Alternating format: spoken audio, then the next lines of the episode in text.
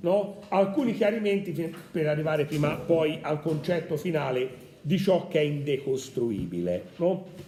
Lisa mi ha fatto una domanda, dice io ho capito il discorso del logocentrismo, l'elemento mentale che poi diventa fonocentrismo e poi diventa scrittura, però nel processo no, c'è qualcuno che pensa, parla e io scrivo. No? A parte che il processo potrebbe essere autonomo, pensi, non parli e scrivi direttamente, quindi rimane quel segno. Però c'è sempre questa idea che questo segno poi verrà interpretato sia da me una volta che l'ho scritto, sia dagli altri in un altro modo. Ma qui non c'è infatti il problema di arrivare a una verità granitica assoluta.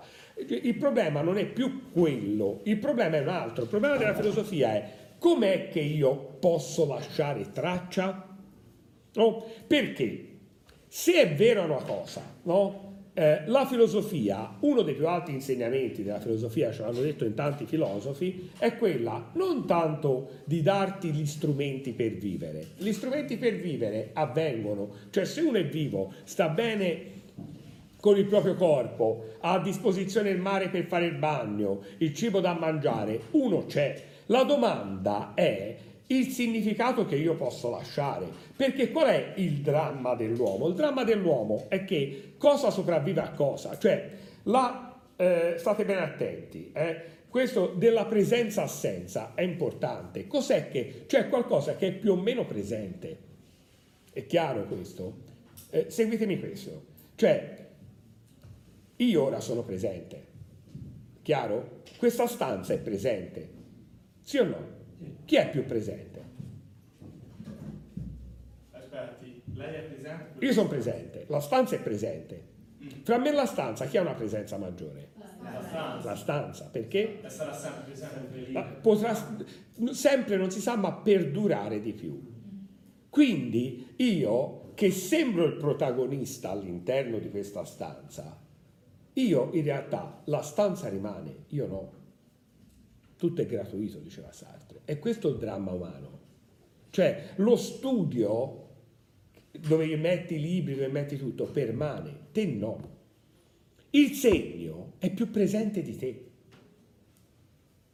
Il segno che lasci, la traccia che lasci nella scrittura, lascia un segno nettamente maggiore. La scrittura ha fatto paura nella storia. Grandi re egiziani hanno detto no, no, noi non abbiamo bisogno della scrittura inizialmente, l'hanno rifiutata come dono divino, basta l'oralità per tramandare, perché poi la scrittura, no? Anche ciò che scrivi rimane, il verbo vola, cioè se scrivi un qualcosa, questo qualcosa lascia un segno che è molto più profondo e molto meno digeribile, però è un segno, quindi ha una maggior presenza. Il mondo è più presente di me, il mondo rimane, sono io che non rimango. Io invito i miei alunni, in fondo, a evitare di perdere eh, concentrazione su questo, perché poi c'è sempre quel gioco in fondo che in due perdono concentrazione, poi uno è reattivo e l'altro si perde. Quindi ci vuole anche una qualità diversa eh, di collaborazione fra di voi. Eh?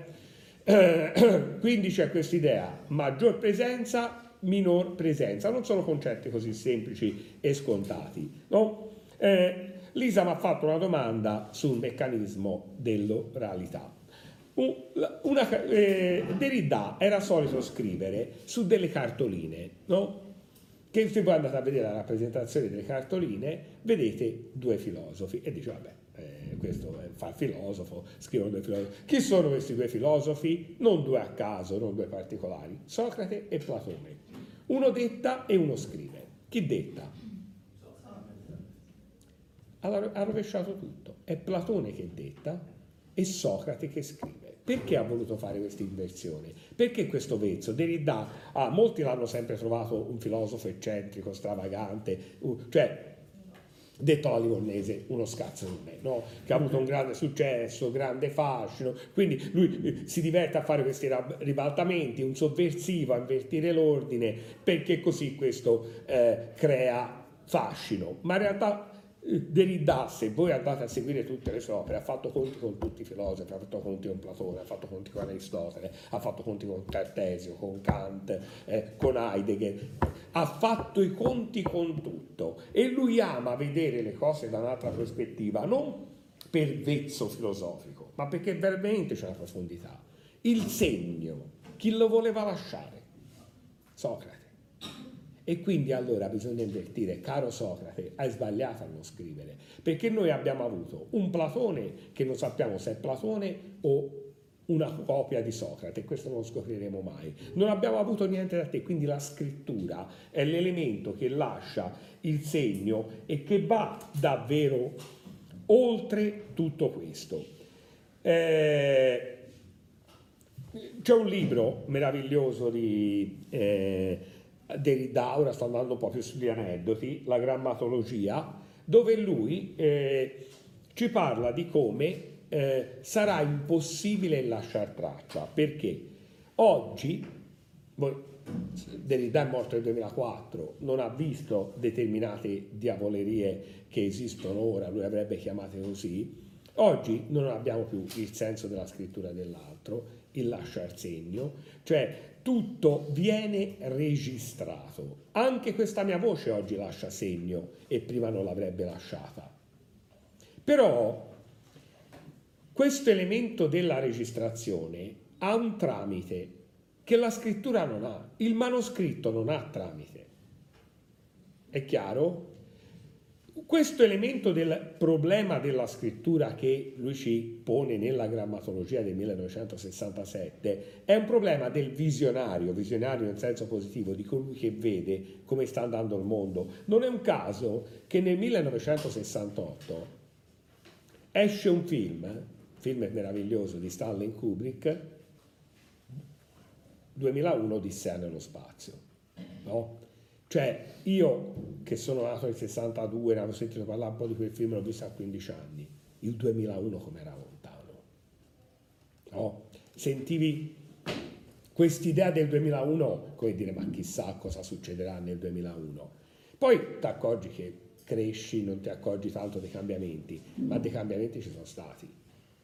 Il libro è pressoché scomparso, si legge tutto qui i programmi televisivi li può guardare qui, i segni li lasci qui ma non sono segni veri. No? Quindi quello, quell'elemento di questi uomini che non comunicano più ma che vivono attraverso la dimensione tecnologica eh, 2001 Odissea nello spazio, ah, Derrida l'aveva anticipato l'anno prima nel libro La grammatologia, ovvero la difficoltà che noi abbiamo di lasciar traccia che è una difficoltà enorme, ha, ha limiti dell'insuperabile, però non lo dobbiamo fare perché Derrida crede davvero che la filosofia debba servire a lasciare una presenza, perché se io ho l'idea che posso lasciare una presenza, posso lasciare un segno, io acquisisco quella capacità enorme che è il saper morire. No? però dice è una capacità alla quale io non sono mai pronto. Intervistato nel 2004 eh, eh, da un giornalista di Le Mans, questo giornalista di Le Mans parte dicendo lei è, un... sì, dice sono molto malato, so che sto per morire, ho impostato tutta la filosofia su questo, ma non sono pronto. Quindi il dramma dell'uomo è che tu, cioè noi non dobbiamo saper vivere, dobbiamo saper morire però questo saper morire non lo acquisiremo mai del tutto, perché noi non acquisiremo mai l'idea che possa esserci una presenza che è più forte di noi, che c'è qualcosa che è presentabile più di noi, che è la domanda che il bambino piccolo fa no? ai genitori quando gli raccontano di loro prima della sua nascita, io dov'ero? Perché io dov'ero lascia aperta un'altra domanda terribile, io dove sarò? E allora è qui il lavoro drammatico, ma il lavoro profondo di Jacques Derrida. come lasciare un segno, come diventare insegnanti. Insegnante è colui che lascia un segno, insegnare, lasciare un segno. Insegnante non è soltanto Giannini che vi spiega filosofia, insegnanti siete voi nelle tracce che lascerete. Queste tracce però, attenti, Derrida non è un marxista, ma è un, uno che ha amato e letto molto Marx, è di quell'idea politica, di quell'estrazione politica. Il segno deve essere materiale. Il segno non è che ci siamo incontrati, si è bevuto un caffè, ha lasciato un segno nella mia esistenza. Quelli hanno un valore, ma è un valore secondario, perché il segno materiale è più presente del segno non materiale. Ma il grande paradosso in tutto questo è che i segni maggiori, e questo sembra andare addirittura in contraddizione, non vengono decretati dalla presenza, ma vengono decretati dall'assenza, dove allora io entro in questo contatto. Derrida sente il bisogno di fare conti con tutti gli autori che per lui sono stati eh, fondamentali, Marx, Heidegger, eccetera. E Derrida eh, cosa fa? Rispetto a Heidegger, no?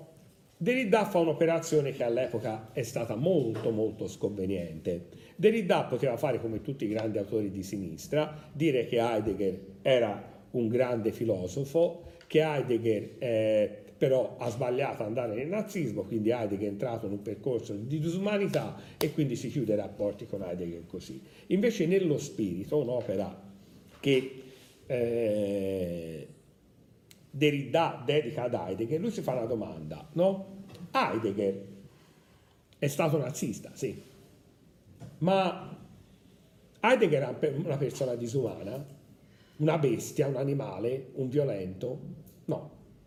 Chi l'ha conosciuto, che ha avuto rapporti con lui, non vede questo trascinamento, non c'è questo sconfinamento nella disumanità, no? Ma molte volte Eichmann, che ha creato campi di sterminio, ci dirà poi, eh, cioè prima Anna Arendt, non era un mostro, non era disumano. Ma allora cos'è che consente questi passaggi? Cos'è che consente all'uomo che a Macerata prende e spara e poi è ovvio che tu o lo semplifichi e dici è follia, o lo strumentalizzi e anche giustamente dici no, il significato politico può essere anche vero, però cos'è che spinge? E lui ci dice una cosa importante, il nazismo non è nato nel deserto, il nazismo è nato in una foresta. La foresta sono tutte le nostre reti umane, le nostre visioni metafisiche, le nostre costruzioni. Perché se io mi costruisco un'idea che il comunismo è il bene del mondo, il mio spirito porta a pensare che tutto ciò che non è comunista io lo posso abbattere non è che sono disumano, cerco di salvare l'umanità. Se sono fascista, se sono nazista, penso che, lo, che non è che vuol dire che sono uguali, anzi in uno c'è un'etica, in uno no, però se io so, sono di una religione, posso arrivare a pensare che il mio spirito mi porti a dire che l'unica verità è quella. Quando noi entriamo nelle sette, nel fanatismo, noi vediamo che anche cose giuste, eh, l'animalismo, l'ecologia, diventano forme settarie, no? dove no, questa è la verità, questo è il bene, chi va contro... Però eh, la violenza, la rabbia, le cose che accadono, non sono cose che nascono nella disumanità, negli slogan facili, chi è disposto a bruciare un libro è disposto anche a bruciare una persona, eccetera, perché ci sono molte persone che bruciano libri e non bruciano persone, molte persone che bruciano persone e non bruciano libri, cioè molte persone che fanno violenze su alcune categorie e non su altre. È molto più complessa la foresta del deserto, perché noi abbiamo detto il nazismo nasce nell'assenza valoriale. No, i valori c'erano ed erano i valori tipicamente occidentali, come ci ha detto la, la scuola di Francoforte. Questo non vuol dire riabilitare l'Heidegger nazista, ma fare conti con un filosofo che è caduto nel tranello di una costruzione metafisica, quella dello spirito. Quindi l'unica possibilità che noi abbiamo è decostruire tutto. Decostruendo tutto, io non faccio più questo tipo di errore, non sono più disponibile a perdere l'umanità per un'idea politica, per un'idea religiosa, perché ho decostruito tutto e riparto da un elemento che è punto di partenza. È chiaro questo? E quindi la domanda è questa, ma se tutto è decostruibile, Cos'è che è indecostruibile? Cos'è che mantiene un'essenza propria ed è indecostruibile? E qui abbiamo la svolta etica di Derrida. La svolta etica di Derrida è questa, di essere attento a questo. Lui sa benissimo di aver costruito un tipo di pensiero filosofico che può diventare anarchico, che può essere confuso, che può essere eh, reticolo di tante cose diverse e che può essere la base del pensiero debole della quale ci parlerà poi Vattimo, ma questo pensiero non è privo di direzione. Ma attenti, uno dice, allora ecco una direzione, alla fine ci dici di essere più giusti, più buoni, più amici, eccola un'altra costruzione metafisica. Caro Derrida, sei caduto nel tranello anche te. No, Derrida ti dice, decostruendo tutto, io mi rendo conto che l'idea di giustizia è indecostruibile. È chiaro, cosa è giusto e cosa è sbagliato è discutibile, ma che c'è bisogno di giustizia, di accoglienza, di stare bene l'uno con l'altro, questo è indecostruibile. Per questo io devo avere una svolta etica, per questo io devo impegnarmi, per questo anche lui sotto certi punti di vista diventa un intellettuale impegnato. Derrida era un punto di riferimento per i giovani in Francia no? Una, un sovversivo, ma nel 68 lui non partecipa al 68 francese. Lo, lo, vede nel 68 francese una costruzione metafisica. Qualcuno dice in questo modo Derrida si disimpegnerà sempre. No, Derrida prenderà invece un grande impegno perché quello lo trova indescostruibile l'anno dopo quando il governo francese prova a togliere filosofia dalle scuole secondarie superiori. Se oggi in Francia fanno ancora filosofia è grazie a Jacques Derrida un, eppure lui era professore universitario, perché quell'idea di riflettere su queste cose è indecostruibile, non le puoi togliere. Allora l'indecostruibile è poco, ma coincide con la dimensione della giustizia. Sente anche il bisogno Derrida di fare conti con Marx. No, non è un, un, autore Marx che per uno che ha il pensiero di Derrida lo puoi semplicemente archiviare. E nel 1993 scrive un'opera meravigliosa che sono Gli spettri di Marx. Intanto ringrazia Marx per il suo materialismo, No? Non tanto perché lui aderisce a quel metodo materialistico, perché il materialismo è un'idea di indecostruibile, la materia permane, la materia ha una presenza forte. E ci parla appunto degli spettri di Marx. Perché Marx è diventato uno spettro? No? Farà riferimento l'anno dopo, Derrida, anche alle elezioni in Italia. No? Le elezioni del 1994 in Italia, Derrida ha scritto Gli spettri di Marx nel 1993, sono elezioni che danno proprio l'idea dello spettro di Marx.